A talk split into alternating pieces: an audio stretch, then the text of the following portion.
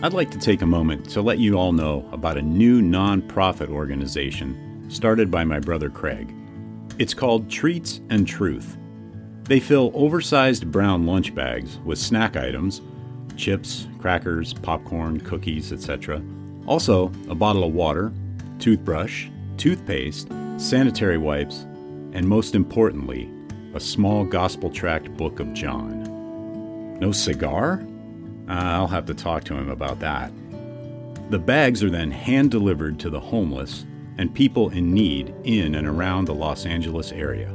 Let's help get this ministry off the ground.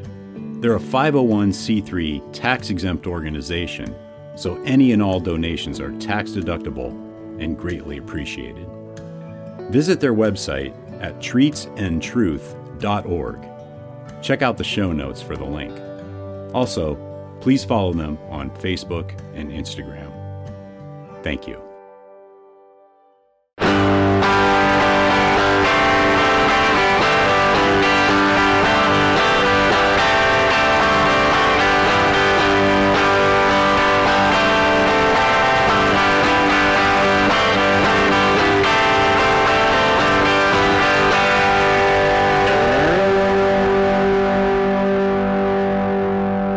Welcome to episode 151 of the Burning Bush podcast, where we share the message of the Bible while enjoying a good cigar. Hope you're doing well, and I'm glad you've joined me. Today we're reading the New Testament book of Luke, chapter 8, with commentary from the notes in the Charles Spurgeon Study Bible, and I'm smoking the Crossfire Cigars Platinum in the Magnum 6x60 Vitola. So let's go to the Crossfire Cigars website and see what they have to say. The Platinum has a rich Oscuro Ecuadorian Habano wrapper with a special blend of the Dominican filler and binder. It begins with a mild pepperiness and evolves to rich notes with a hint of dried fruit and a nice, earthy resolve. This is a full bodied smoke with bold movement yet holds its intricate character. As with all of our cigars, you will experience a natural draw and a great ash. And it comes in one Vitola, the 6x60. Wrapper is Ecuadorian Habano. Binder and filler are both Dominican. That is the Crossfire Cigars Platinum.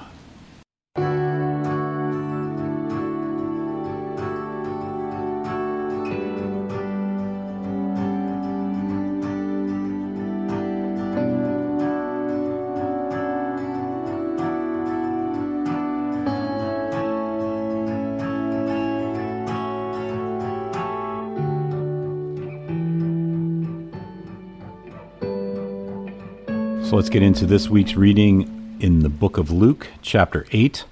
I am reading from the English Standard Version, the ESV, and verse 1 reads Soon afterward, he went on through cities and villages, proclaiming and bringing the good news of the kingdom of God. And the twelve were with him, and also some women who had been healed of evil spirits and infirmities. Mary, called Magdalene, from whom seven demons had gone out, and Joanna, the wife of Chuza, Herod's household manager, and Susanna, and many others, who provided for them out of their means. And when a great crowd was gathering, and people from town after town came to him, he said in a parable A sower went out to sow his seed, and as he sowed, some fell along the path, and was trampled under foot, and the birds of the air devoured it. And some fell on the rock, and as it grew up, it withered away because it had no moisture. And some fell among thorns, and the thorns grew up and choked it. And some fell into good soil and grew and yielded a hundredfold. As he said these things, he called out, He who has ears to hear, let him hear. And Spurgeon comments on verses 4 through 8.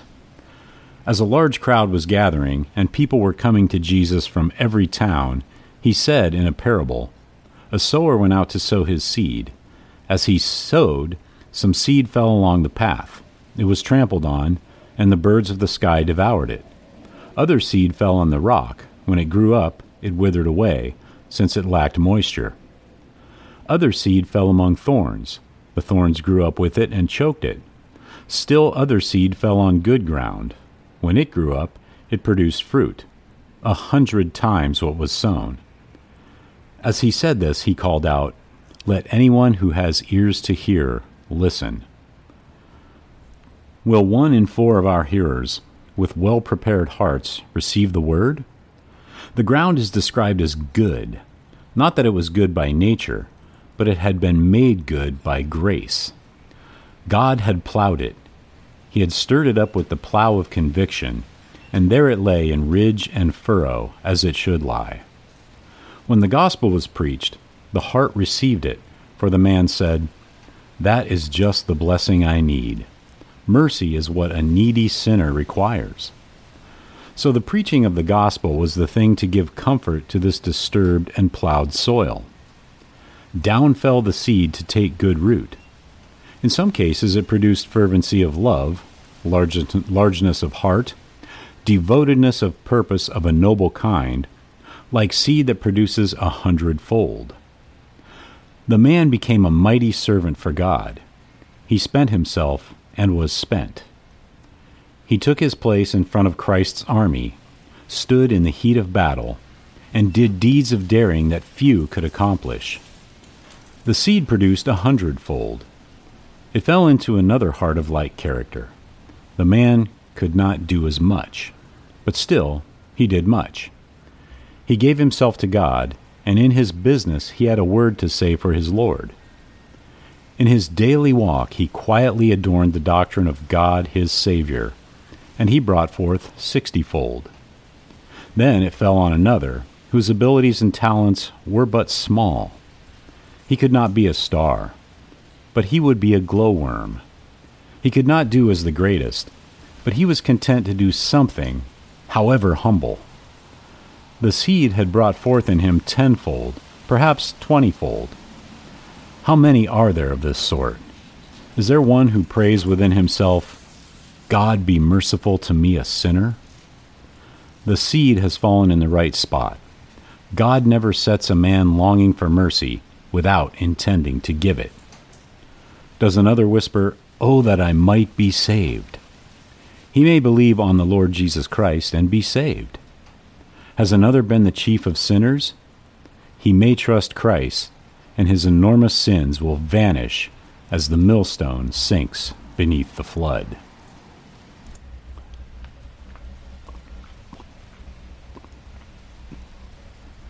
And back to Luke verse 9. And when his disciples asked him what this parable meant, he said, To you it has been given to know the secrets of the kingdom of God, but for others they are in parables, so that seeing they may not see, and hearing they may not understand. Now the parable is this the seed is the word of God. The ones along the path are those who have heard, and then the devil comes and takes away their, the word from their hearts so that they not, may not believe and be saved. And the ones on the rock are those who, when they hear the word, receive it with joy. But though these have no root, they believe for a while, and in a time of testing, they fall away. And as for what fell among the thorns, they are those who hear, but as they go on their way, they are choked by the cares and riches and pleasures of life, and their fruit does not mature. As for that in the good soil, they are those who, hearing the word, hold it fast in an honest and good heart, and bear fruit with patience. No one, after lighting a lamp, covers it with a jar or puts it under a bed, and put, but puts it on a stand, so that those who enter may see the light. For nothing is hidden that will not be made manifest, nor is anything, anything secret that will not be known and come to light. Take care then how you hear, for to the one who has, more will be given, and from the one who has not, even what he thinks he has will be taken away. Then his mother and his brothers came to him, but they could not reach him because of the crowd. And he was told, Your mother and your brothers are standing outside, desiring to see you. But he answered them, my mother and my brothers are those who hear the word of God and do it.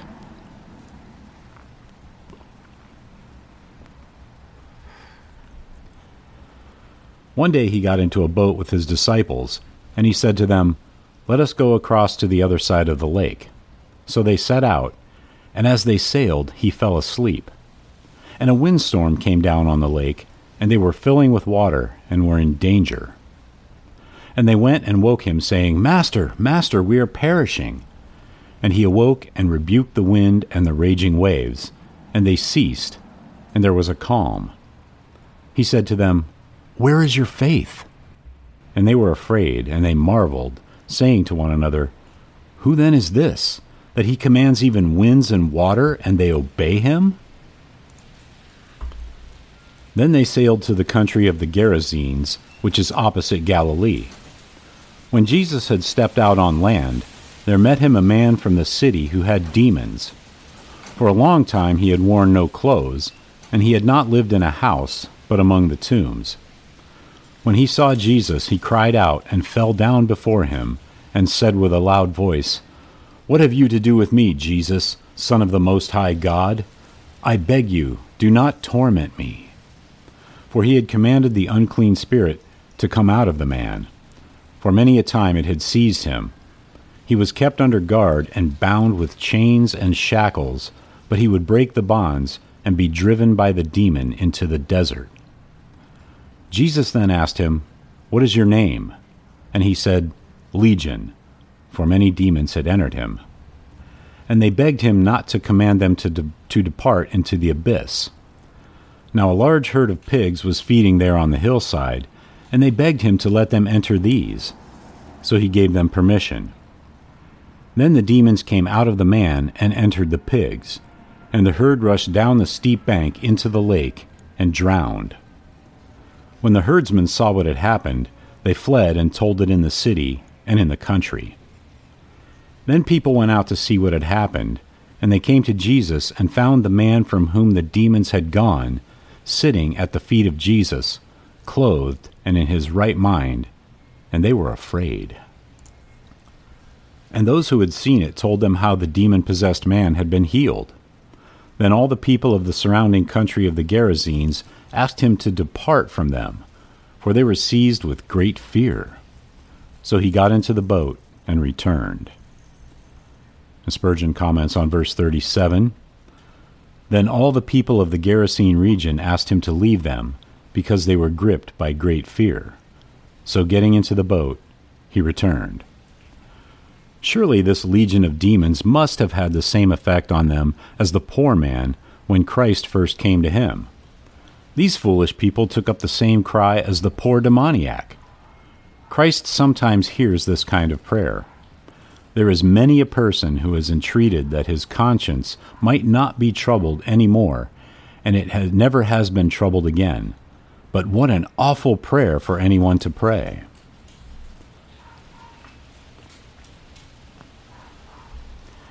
Back to Luke, verse 38. The man from whom the demons had gone begged that he might be with him, but Jesus sent him away, saying, Return to your home and declare how much God has done for you.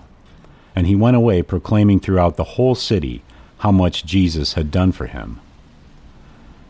Now, when Jesus returned, the crowd welcomed him, for they were all waiting for him. And there came a man named Jairus, who was a ruler of the synagogue, and falling at Jesus' feet, he implored him to come to his house, for he had an only daughter, about twelve years of age, and she was dying. As Jesus went, the people pressed around him. And there was a woman who had had a discharge of blood for twelve years, and though she had spent all her living on physicians, she could not be healed by anyone. She came up behind him and touched the fringe of his garment, and immediately her discharge of blood ceased. And Jesus said, Who was it that touched me? When all denied it, Peter said, Master, the crowd surrounds you and are pressing in on you. But Jesus said, Someone touched me, for I perceive that power has gone out from me. And when the woman saw that she was not hidden, she came trembling, and falling down before him, declared in the presence of all the people why she had touched him, and how she had been immediately healed. And he said to her, Daughter, your faith has made you well. Go in peace. While he was still speaking, someone from the ruler's house came and said, Your daughter is dead. Do not trouble the teacher any more. But Jesus, on hearing this, answered him, Do not fear, only believe, and she will be well. And when he came to the house, he allowed no one to enter with him, except Peter and John and James, and the father and mother of the child. And all were weeping and mourning for her, but he said, Do not weep, for she is not dead, but sleeping. And they laughed at him, knowing that she was dead. But taking her by the hand, he called, saying, Child, arise. And her spirit returned, and she got up at once. And he directed that something should be given her to eat. And her parents were amazed, but he charged them to tell no one what had happened. And that's the end of today's reading in the book of Luke. Be sure to check out the show notes for links to the Charles Spurgeon Study Bible, as well as today's cigar. Also, Groundworks Ministries for daily Bible studies and devotionals. Treats and Truth Ministry, where you can get involved in helping to spread the gospel to and be a blessing to the homeless. And the Burning Bush Merchandise Store, where you can pick up some items to help spread the word about the show. If you know anyone who needs to hear this, please let them know about the podcast and help share the message of the Bible, the hope we have in Yeshua Messiah, Jesus Christ.